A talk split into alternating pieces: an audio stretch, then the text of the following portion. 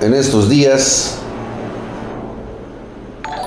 me estuvieron, me contactó una, me contactó una persona que es un viejo vecino.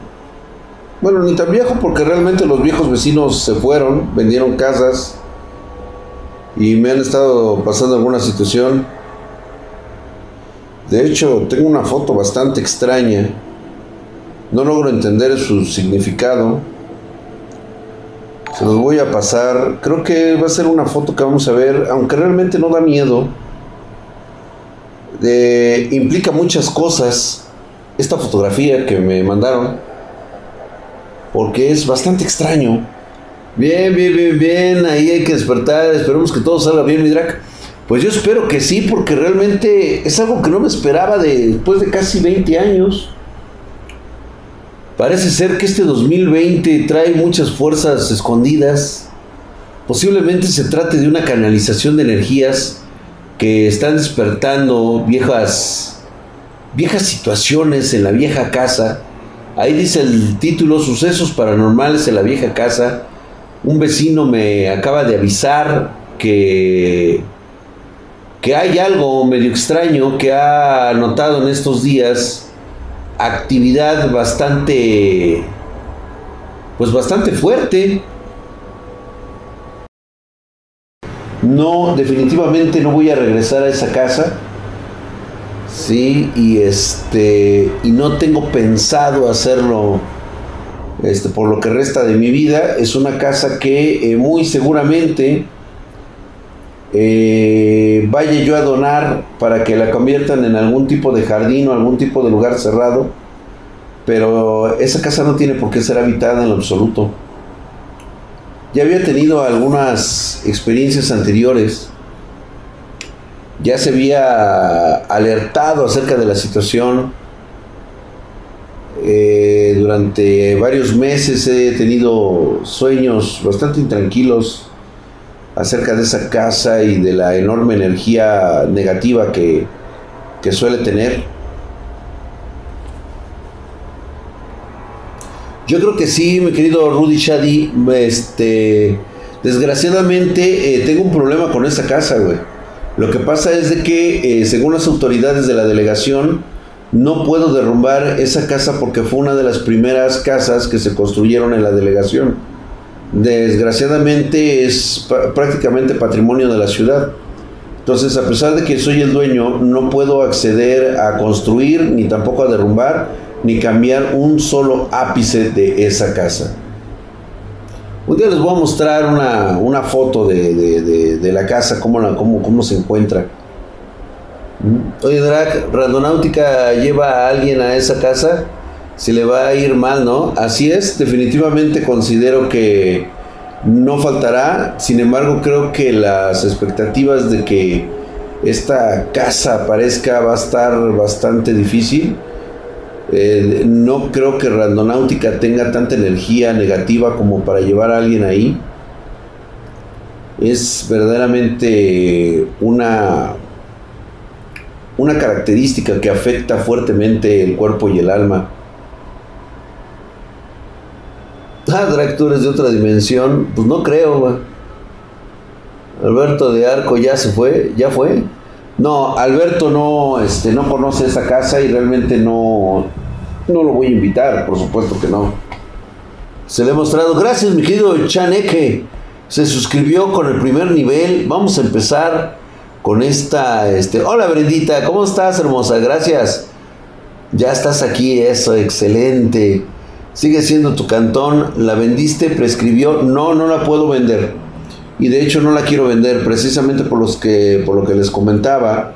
Es una de estas casas que se encuentran bajo custodia del patrimonio cultural de la Ciudad de México. Sin embargo, este, eh, habían ido algunas personas de, de Lina cuando todavía era, estaba más joven sin embargo, pues estas personas ya no quisieron trabajar en la restauración, se sentían bastante incómodas con las energías negativas que, eran extraídas de este lugar. Vamos a, vamos a aprender, hoy, hoy no voy a tener este secres, Hoy quiero, este, hoy no va a haber, este, chicuelas. No me siento de humor como para tener chicuelas el día de hoy. Es noche de espantos, dirían por ahí. Algunas redes sociales. Gracias a todos ustedes que se encuentran aquí conmigo. Teniendo un poquito de... Es la casa donde lleva a sus suegras y pretendientes de yernos. Así es, ahí los desaparecemos prácticamente. Algo de esta casa que les tengo que contar es de que eh, pues son una de las primeras edificaciones de la, de la delegación cuando anteriormente todo lo demás era milpa, la avenida central que se encuentra más adelante, este, pues prácticamente era milpa, y de hecho se podía ver el centro de la Ciudad de México, se podía ver la catedral desde el mismo techo de la casa, se podía observar. No, pues digo, eso no, no pasa nada, simplemente estoy un poquito un poquito sacado de onda. Me estaba comentando el, vecino que, que por las noches se escucha como si estuvieran usando un, un este, una guitarra, una guitarra y se escuchan eh, maracas. Y yo recuerdo que la única persona que tocaba guitarra y utilizaba maracas era el tío Beto, de la época de oro del cine nacional, cuando se encontraba en su apogeo el Salón México, donde se iba a bailar buena rumba. Este me avisa que del lado de su de su de su pared que da hacia el patio o sea, haz de cuenta que está la casa pegada. Hay una separación, acuérdense que son como de unos 15 centímetros. Y posteriormente viene la otra pared del, vecino que viene dando a su, a su, a su patio. Y dice que eh, ya van varias noches que escucha martilleos del otro lado y una especie de rasguños que están generando del lado de la casa eh, dice que mandaron llamar a la patrulla y pasó la patrulla y se dieron cuenta de que todo seguía cerrado. Lleva ahí un candado de estos de... Lleva un candado de, corte de elefante.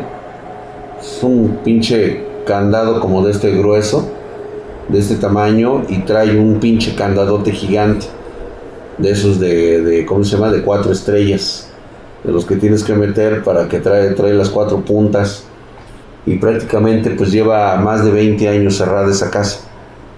Más de 20 años, 25 años aproximadamente.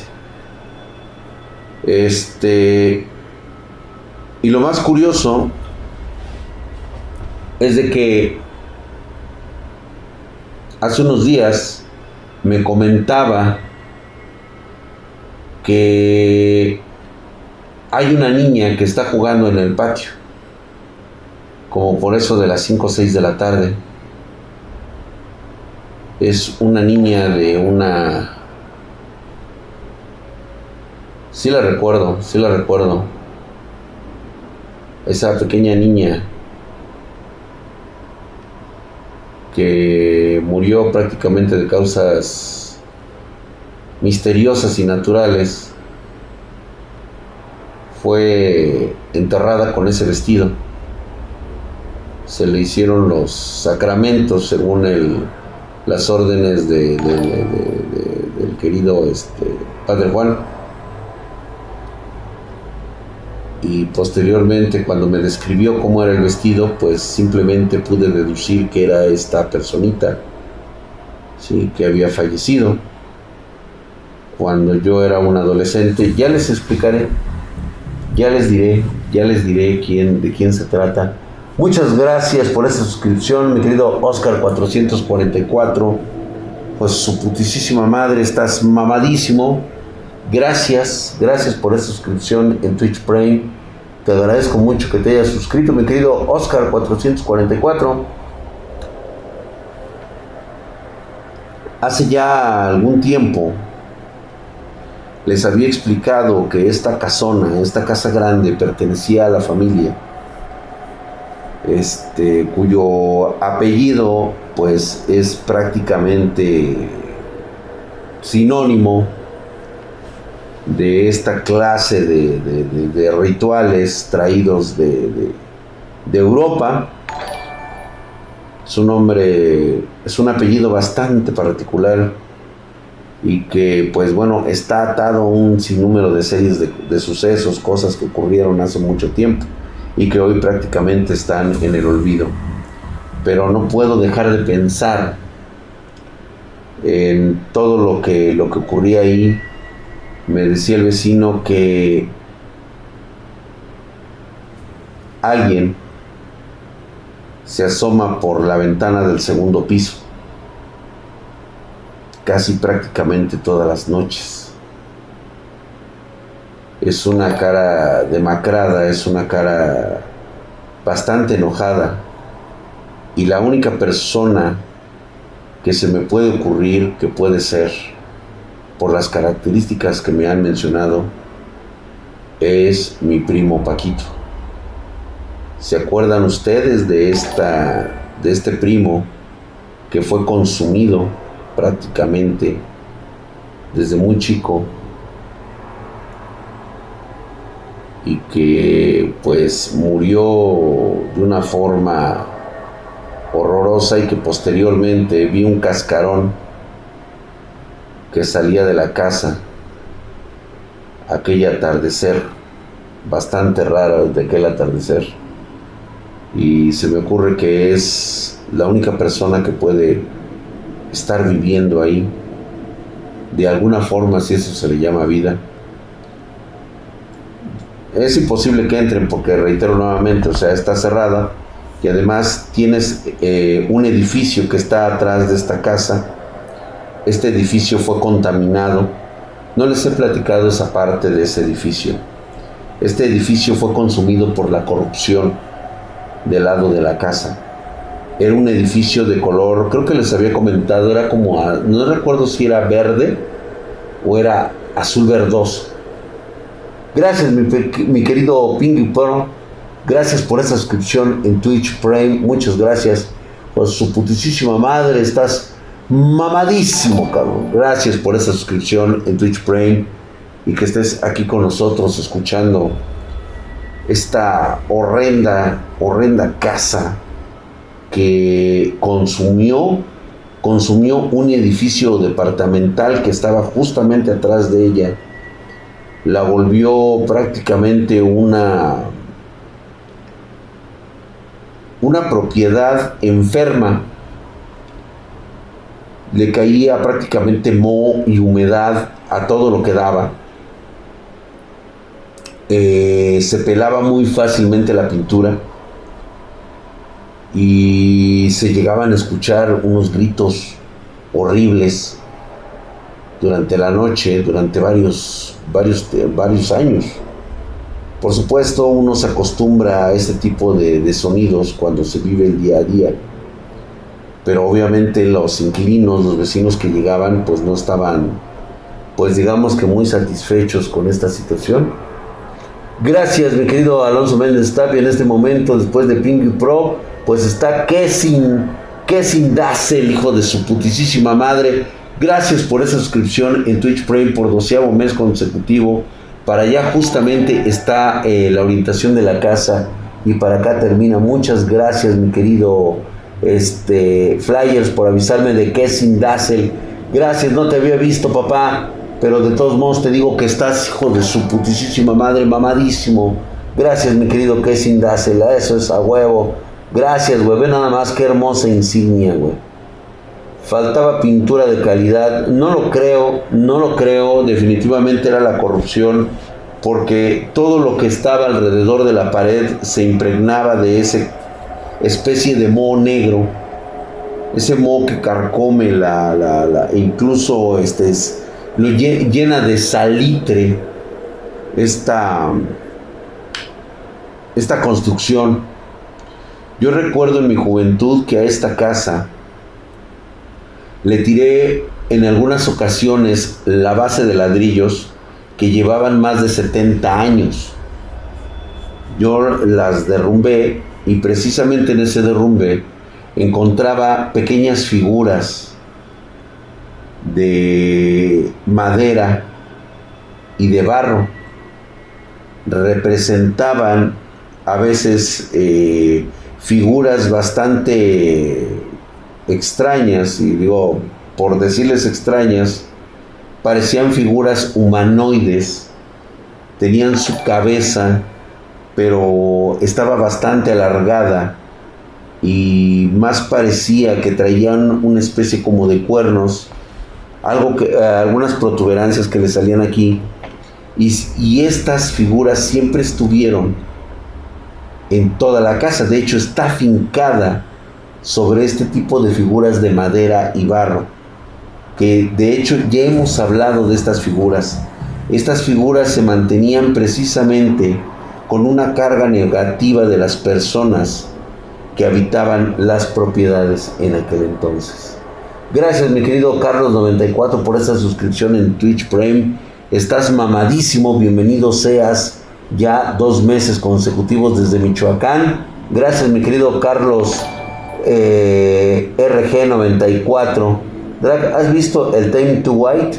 El mundo... Ajá.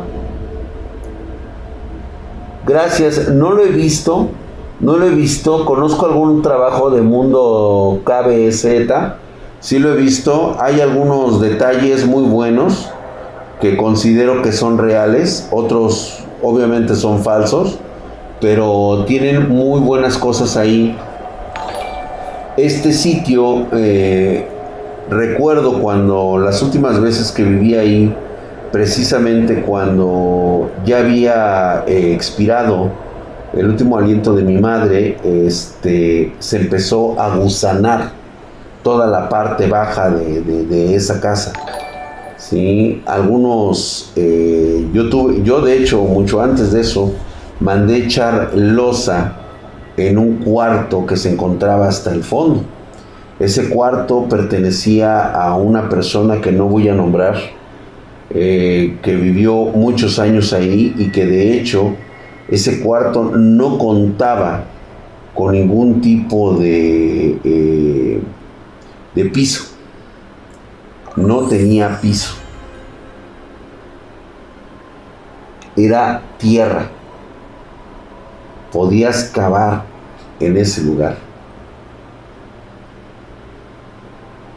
Vaya a saber qué es lo que encontrarías en esas partes de allá abajo.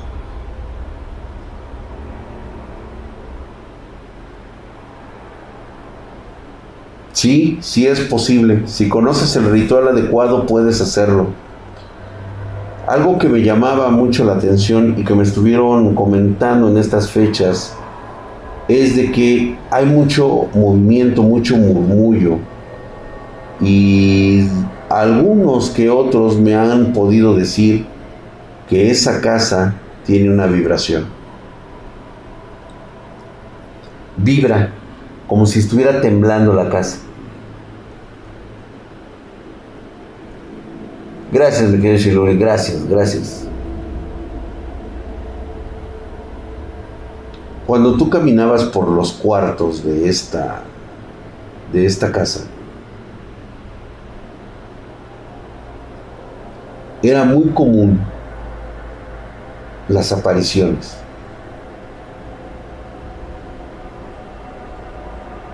Normalmente parpadeaban los focos y se apagaban las luces. Mientras eso ocurría, podías ver cómo había sombras que se deslizaban por todo el patio, buscando un sitio oscuro donde esconderse.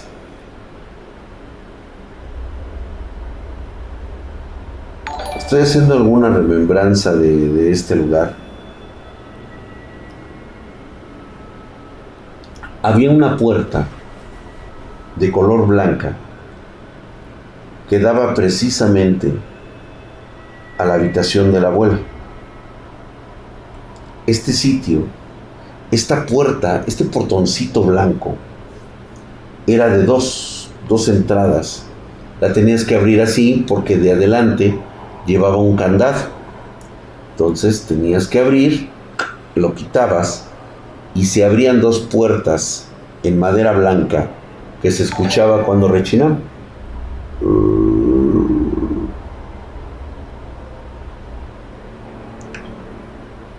En cada lado de la puerta existía un símbolo de protección. O al menos eso nos hicieron creer. Quiero contarte acerca de los dos símbolos que se encontraban a un lado de la puerta. Cada, de cada lado de la puerta existía un medallón proveniente de Europa, o al menos eso es lo que me contaban, de que los habían traído precisamente mi abuelo durante la Segunda Guerra Mundial, había encontrado estos dos artefactos cuya investigación decía que eran atrapademonios y siempre estaban a ambos lados de la puerta, de esa puerta precisamente. Eran dos medallones en forma de herradura. Era una madera oscura con forjado en metal color negro.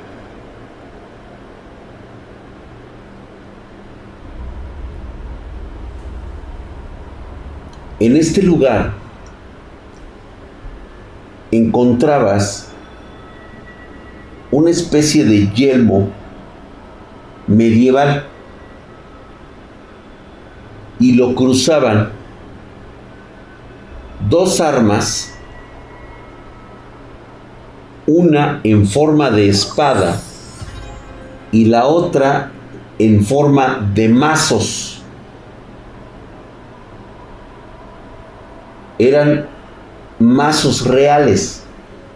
¿Cuáles son los mazos? Son estas que traen una bola con picos, una cadena y llevan un mango.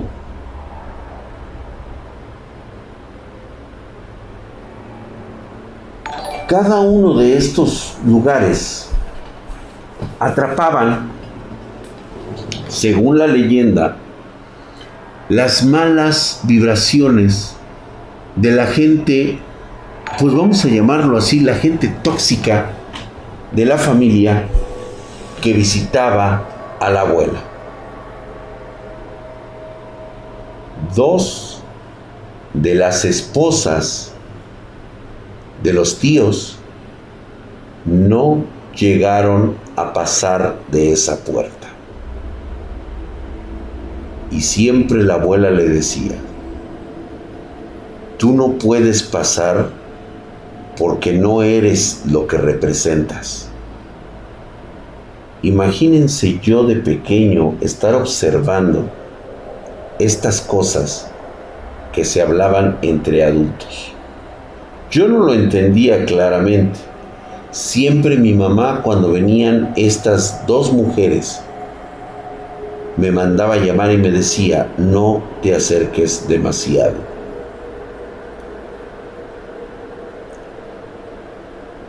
estos dos medallones han estado guardando y se han estado cargando de energías negativas por más de 100 años. Por lo menos en nuestra casa, los últimos 60 o 70 años. Recuerdo el día en que la abuela murió yo me encontraba en Acapulco cuando me avisaron precisamente estábamos en una no propiamente en Acapulco, sino que estábamos a unos 40 minutos del puerto de Acapulco. Justamente en las habitaciones de la casa de la diabla que ya les contaré quién era este personaje. ahí nos fueron a avisar que la abuela había partido. Tajantemente a mí me dijeron que yo no podía abandonar e ir a despedirme de la abuela. No supe bien qué pasó. Hubo muchas cosas que se me ocultaron de ese día. Muchos dicen que el alma de la abuela fue succionada por un, un ente que había pasado a través de la puerta. Alguien había quitado los dos símbolos que retenían ese mal que estaba del otro lado de la puerta. Cuando yo llego, 15 días después de su fallecimiento, fui a la habitación. Todo estaba tal cual lo había dejado mi abuela. Aún recuerdo su viejo radio, de esos de plástico, de los sesentas, que agarraban cualquier tipo de estación cuando los encendías. En esa ocasión recuerdo que estaba sobre el buró. Tenía un buró de madera que tenía un cajón y abajo estaba la puerta de los zapatos, la dichosa zapatera.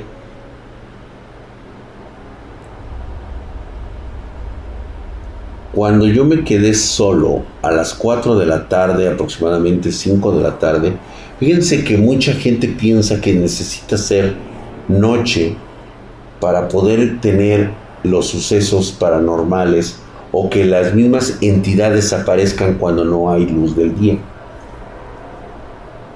El error consiste en que estas entidades se sienten muy a gusto en el día, mientras no exista elementos que puedan echar a perder su canalización energética. Estando yo en ese cuarto, solitario, estaba la cama matrimonial de mi abuela. Podía sentir cómo bajaba la temperatura y cómo se sentía escalofríos. Me daba la increíble sensación de que ella me estaba observando en ese momento. Fue precisamente cuando descubrí que el espejo, el reloj y la veladora habían desaparecido. Se los habían llevado.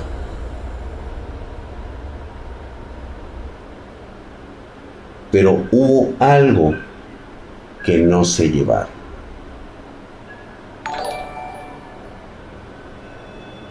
En ese momento, se prendió la radio. Se escuchaba estática total. Por supuesto que a mí me dio miedo. Estaba solo. Ese espejo es muy peligroso. Era muy peligroso. De hecho, ya conté acerca de ese espejo y lo que hacía. Mientras estaba yo ahí, se podía escuchar los ecos de una voz proveniente del radio. Se escuchaba la estática.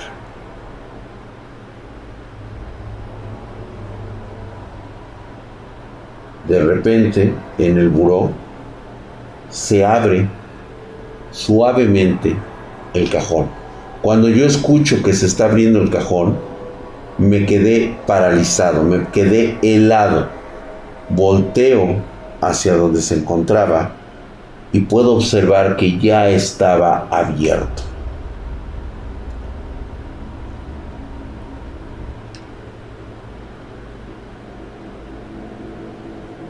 Me empecé a tranquilizar porque normalmente cuando ocurre un suceso de agresión, de un fenómeno paranormal, el ataque es inminente e inmediato. No se andan con medias tintas ni tampoco se andan con chingaderas. Significaba que alguien que estaba de mi lado me estaba advirtiendo. Me acerco, abro el cajón y encuentro lo que normalmente encontrarías en el cajón de una anciana.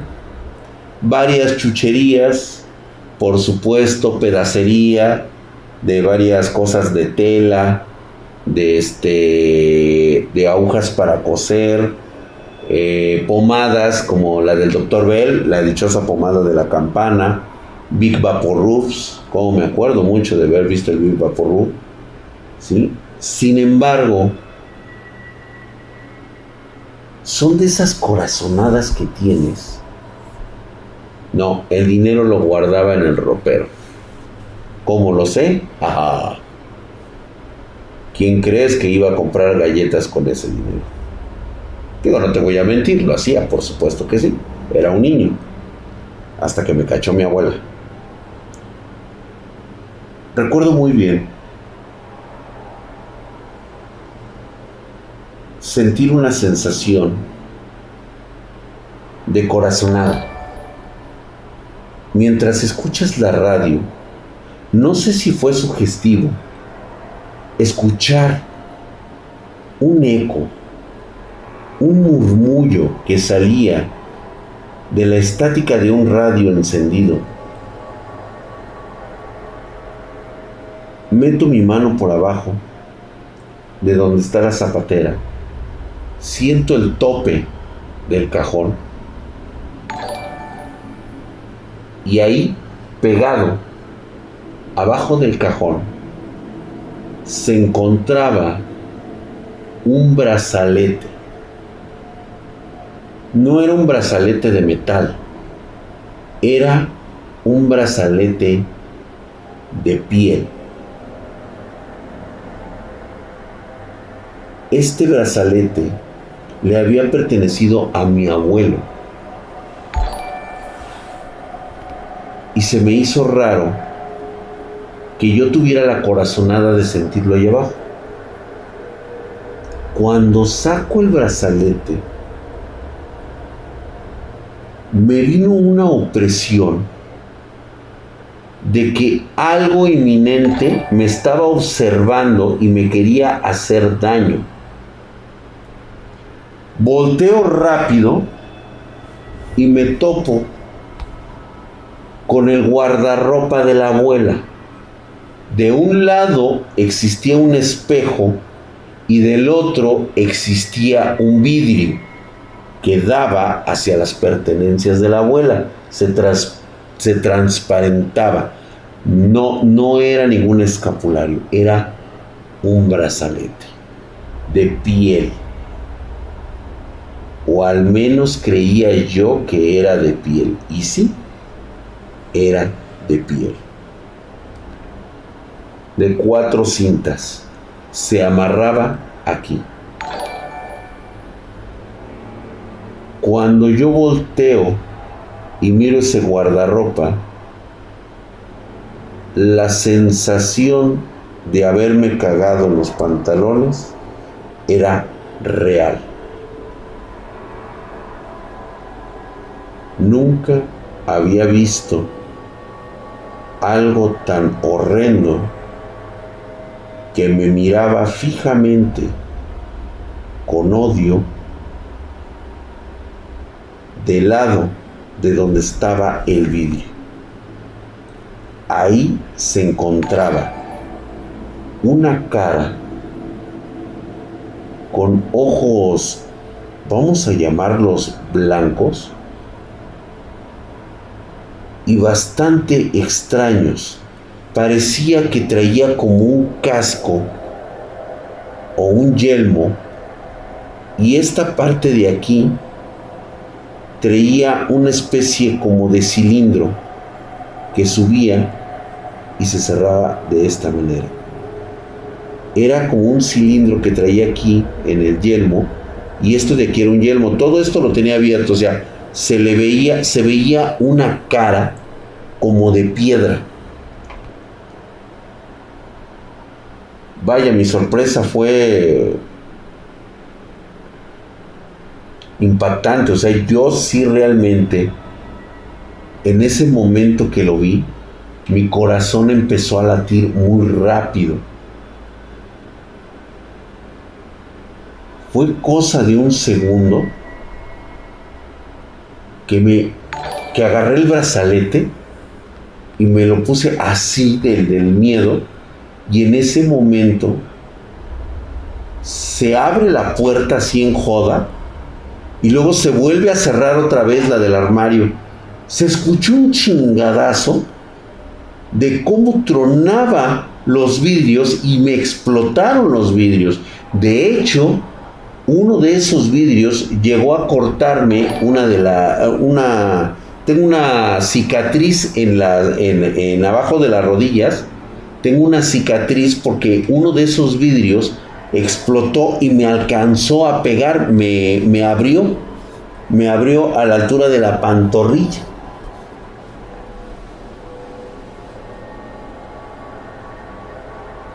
La verdad es de que nunca volteé la espalda, pero sí me empecé a hacer hacia atrás para salirme de ese lugar. ¿Sí? Y fue precisamente esa sensación de saber que no estaba el espejo, ¿sí? Y que no, no habría este, ningún problema de que estuviera destapado o algo así. Ese pinche espejo era raro que yo lo hubiera este, despejado, ya no estaba. Recuerdo haberme dado la vuelta y salir.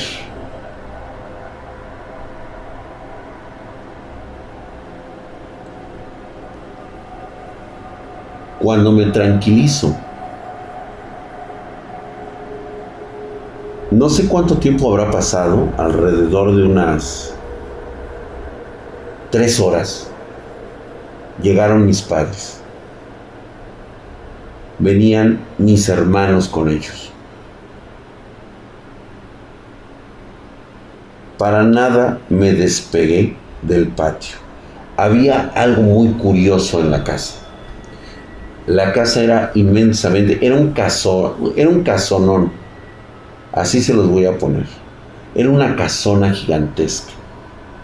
La clásica casa donde pueden convivir hasta tres o cuatro familias. Así de fácil. Desde la muerte de la abuela, casi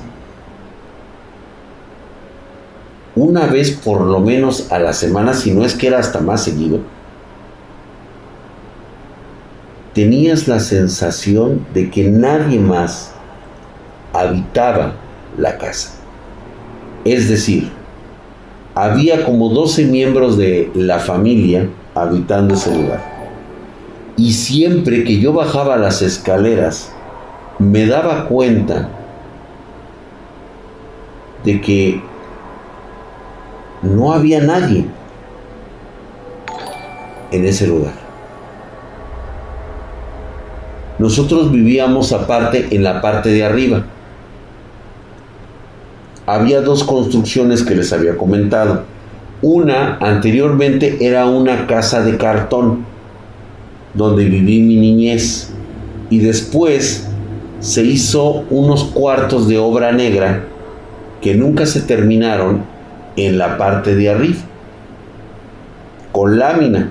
Siempre tuve lámina hasta que me salí de esa casa. No, era más, era más una casona, no una mansión, era una casona.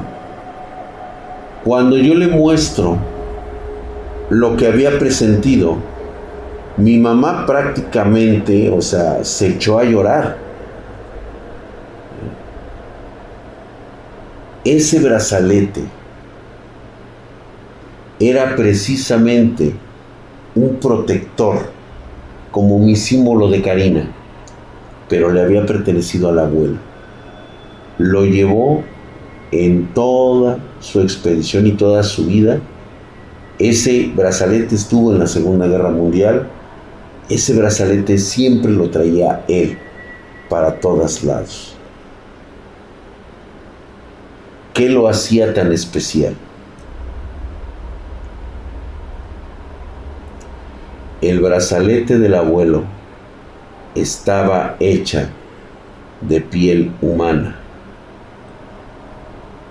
pero no de cualquier piel humana. Según me dijeron después, ese brazalete estaba hecha de precisamente humanos convertidos o cascarones convertidos en demonios. Así se los cuento. Tómenlo como quieran.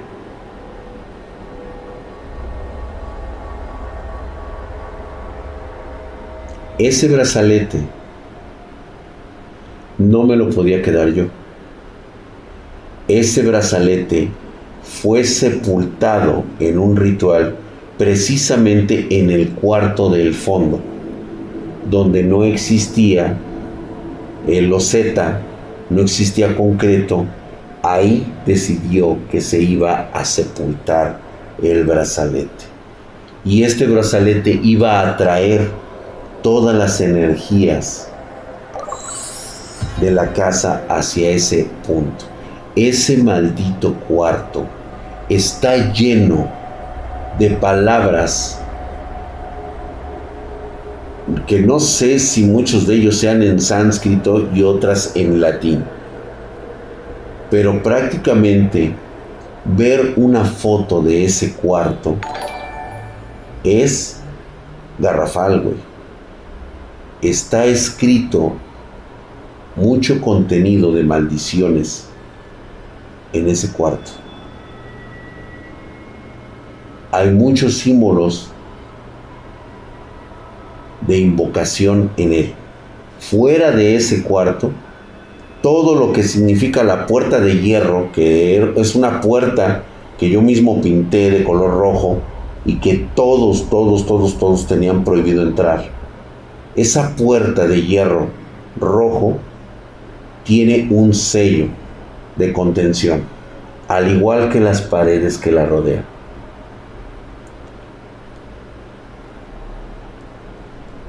Yo espero que nadie haya removido algún sello o que un sello esté tapado por la abrumadora, eh, pues vamos a llamar humedad peculiar que sale de la casa. Casi toda la pared del patio está llena de esta de este hongo negro que lo cubre prácticamente todo. Muchas gracias, mi querido Calimán Lecter, gracias por esa suscripción de 11 meses. Tenía más sellos de clausura que el giro negro de Iztapalapa. Así es. Drag, ¿dónde estás leyendo los comentarios aquí o en YouTube? Tanto en Twitch como en YouTube los leo. ¿Sí? Ahora, ¿qué fue de estos, pues, escudos de armas, estos sellos, estos medallones? Estos medallones habían sido trasladados a otro lugar se los habían llevado. A partir de ese momento, el ropero de la abuela se podía escuchar todas las noches susurros, habladas que salían de ese lugar.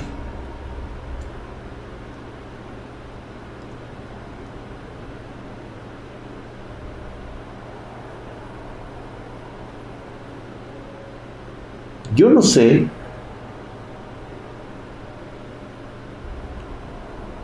qué había pasado antes, pero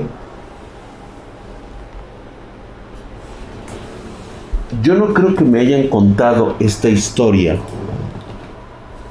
como escarmiento de los niños que no se van a dormir.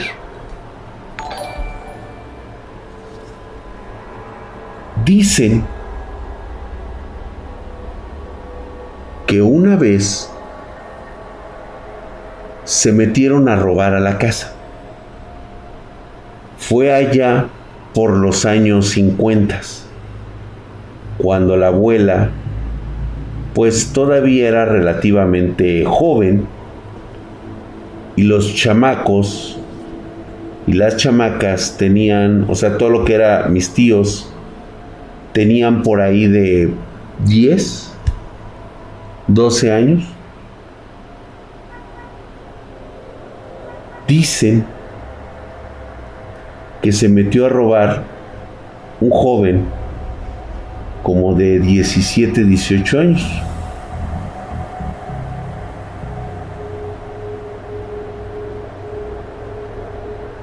La casa estaba sola.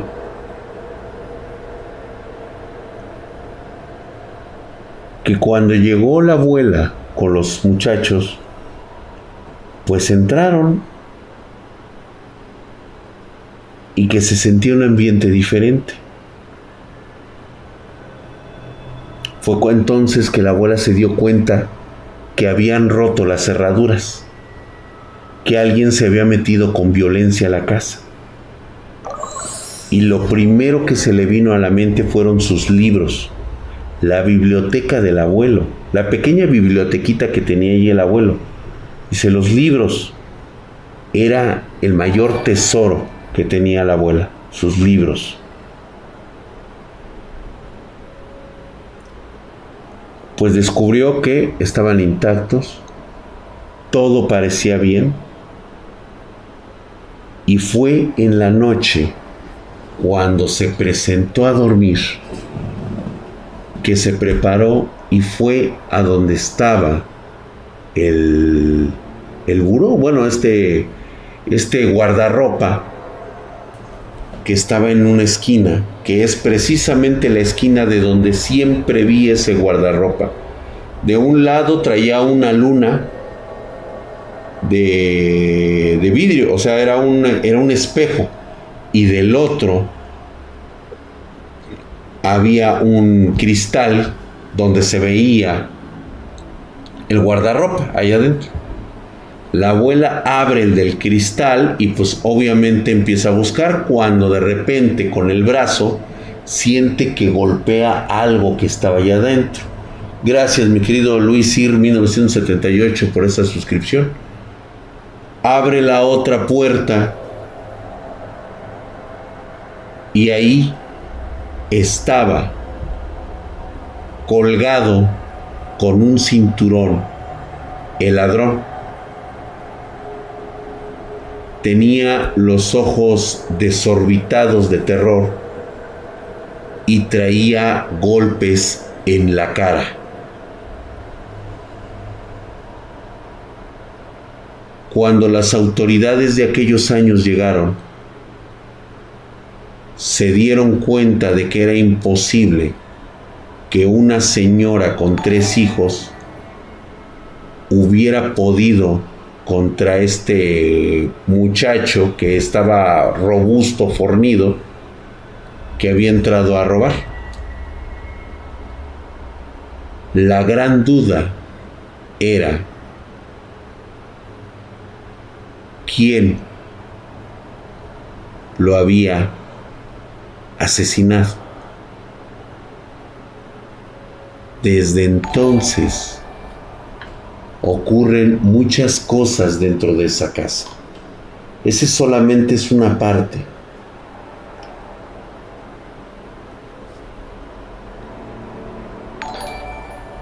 Al parecer lo habían suicidado. Fue cuando curiosamente Y no me pregunten por qué. Bueno, sí. Empezó a alumbrar la veladora que nunca se apagó.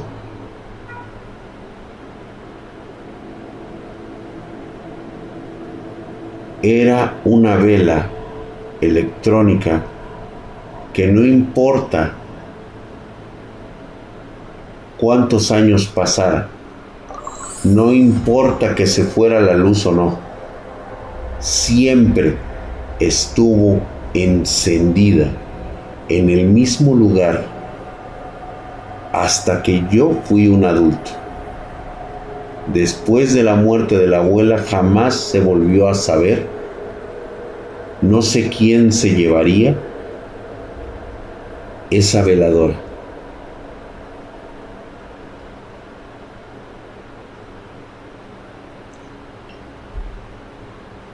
Manso Walling acaba de dar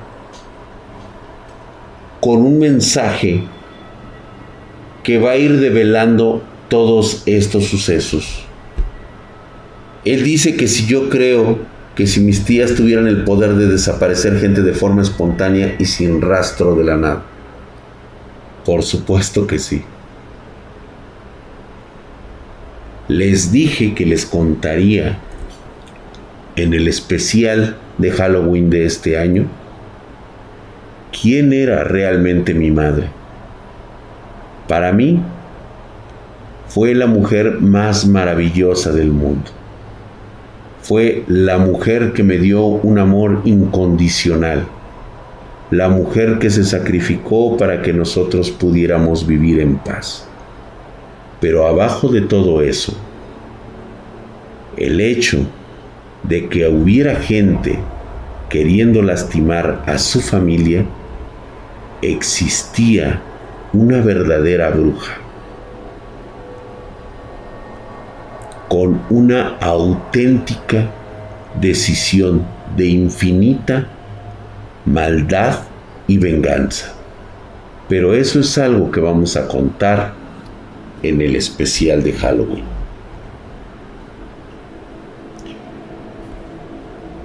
Yo lo tuve que descubrir porque aquí muchos me están preguntando que si me lo contó. Es algo que descubres con el paso del tiempo. Y sobre quién lo hizo. Pero esa es otra historia que contaremos. Hoy la casa se encuentra bajo una fuerte descarga de energías negativas como no se había visto desde hace más de 30 años. Parece ser que las fuerzas oscuras están muy activas. Tal vez, y solo tal vez, tenga que darme una vuelta, tener que reabastecer algunos sellos. Y creo que va a ser muy importante para mí tener que llevar una cámara por si algo, algo llegará a pasar. Por cierto, hablando de cámaras, vámonos con no sé qué pensar.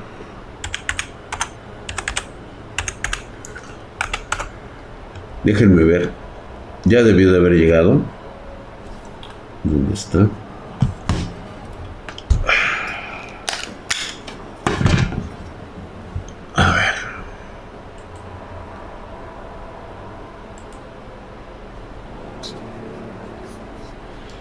A veces no es necesario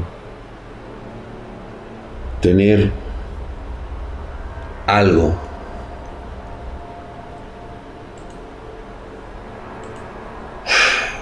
No sé qué pensar de esto. Esta fotografía supuestamente me la mandó el vecino. Y digo supuestamente porque no, tendré, no me dio ningún tipo de explicación, no me dijo ningún tipo de recado, me he tratado de comunicar con él y no he podido. Realmente dudo que él me haya mandado esto.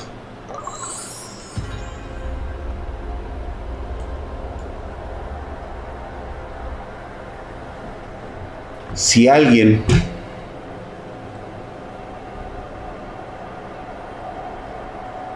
me puede decir lo que creo que estoy viendo, tal vez lo mandó alguien más a través de su celular. No lo sé.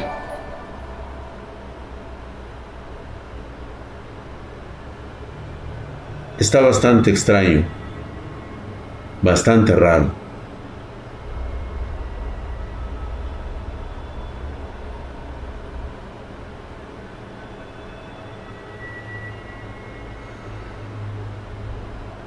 Eso es lo que quisiera. Mira, yo no quiero sacar conclusiones, no quiero sacar absolutamente nada.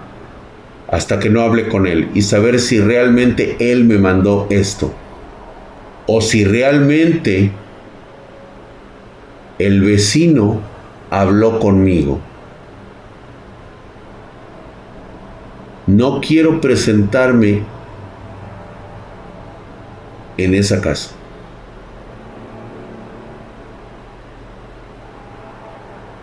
Ni siquiera sé si fue el vecino el que me contactó.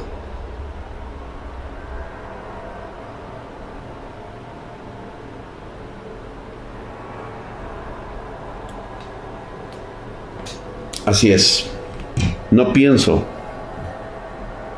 no pienso acudir en este momento. Ni me siento preparado mentalmente, ni tengo actualmente las ganas ni la fuerza espiritual para poder hacer algo. Y si es algo que me está llamando o atrayendo a ese lugar, no pienso ir. Definitivamente no lo haré. No tiene caso borrar el teléfono del vecino, el contacto del vecino.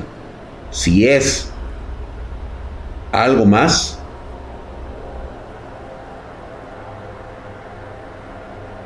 Simplemente lo voy a ignorar, como lo he hecho en los últimos 30 años.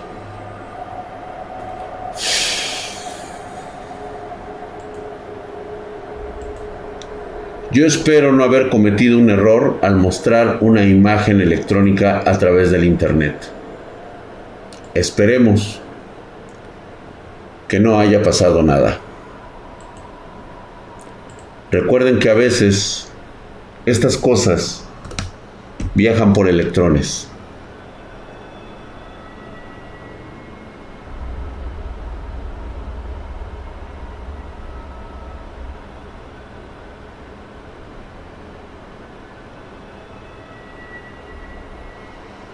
Vámonos, vámonos en esta noche, tal vez un poquito preocupados por esta sensación.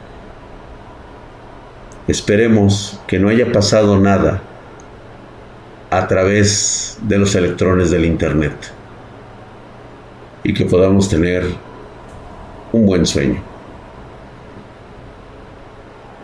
Descansen, espartanos. Esperemos que no haya pasado nada.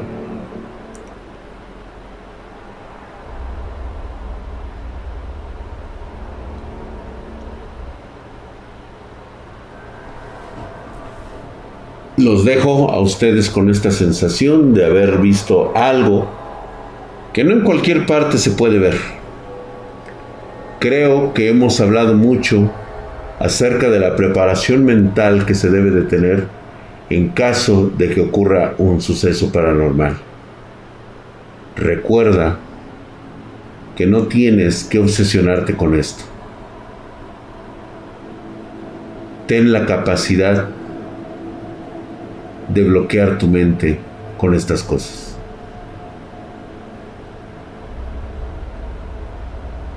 Pasen ustedes muy buenas noches. Los espero mañana 5.30 eh, pm horario de la Ciudad de México. Matt Kraus con sus 10 bobs, dice Drag.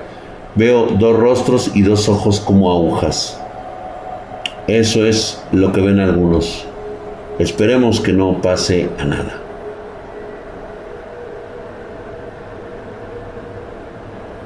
Me hubiera gustado que hubiera sido eso. La cosa es de que no es mi, no es mi teléfono. No fue mi teléfono. No sé qué habrá pasado.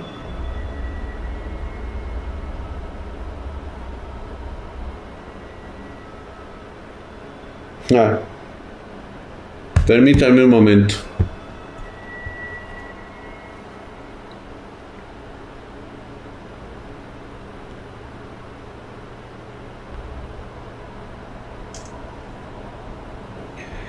A ver,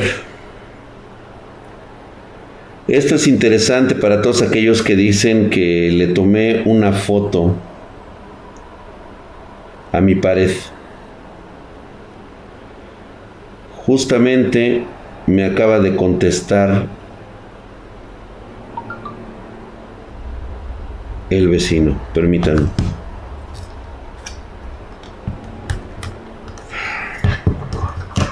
Ta madre, todo está aquí, güey.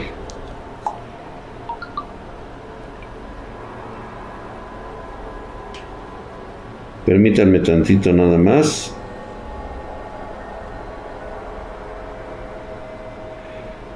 Déjenme ver si puedo arreglar esto. Nada más, déjenme hacer una pequeña, este,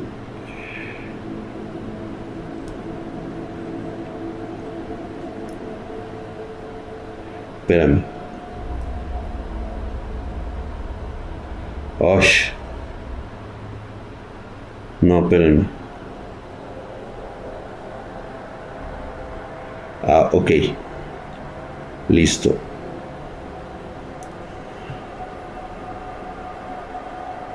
Espérenme, espérenme, espérenme, espérenme. Estoy quitando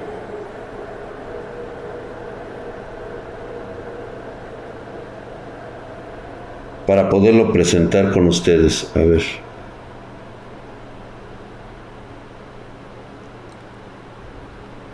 Ok.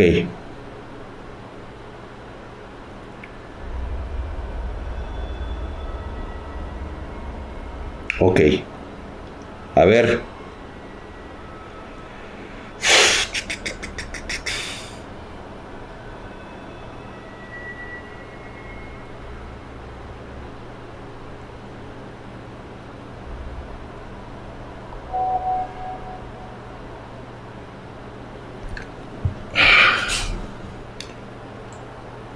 Ay, ay, ay. A ver. Presten atención.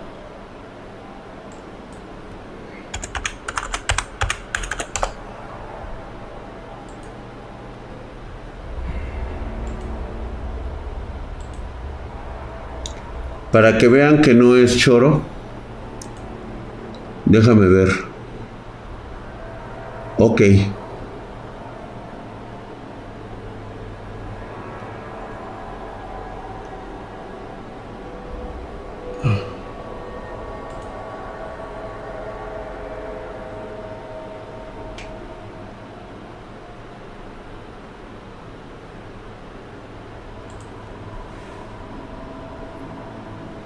Voy a tomarlo desde aquí.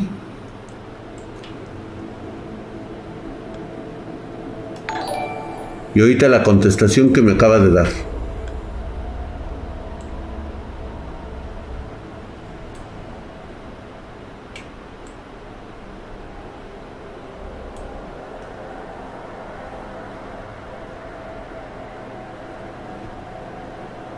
Ahí está.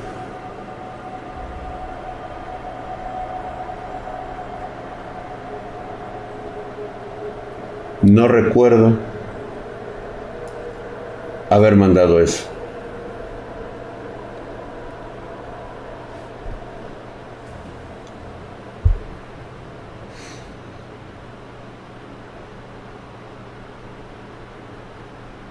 ¿Sale?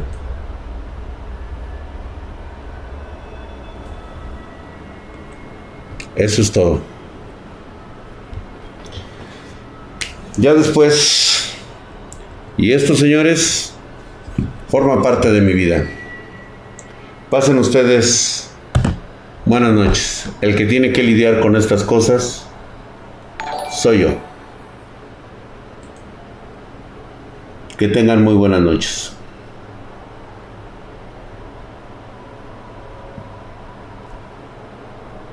Duerman bien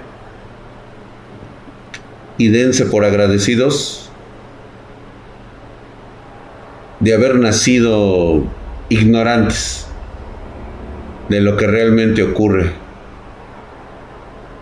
en el mundo sobrenatural cuando lo conoces. Gracias a todos. Descansen. Buenas noches.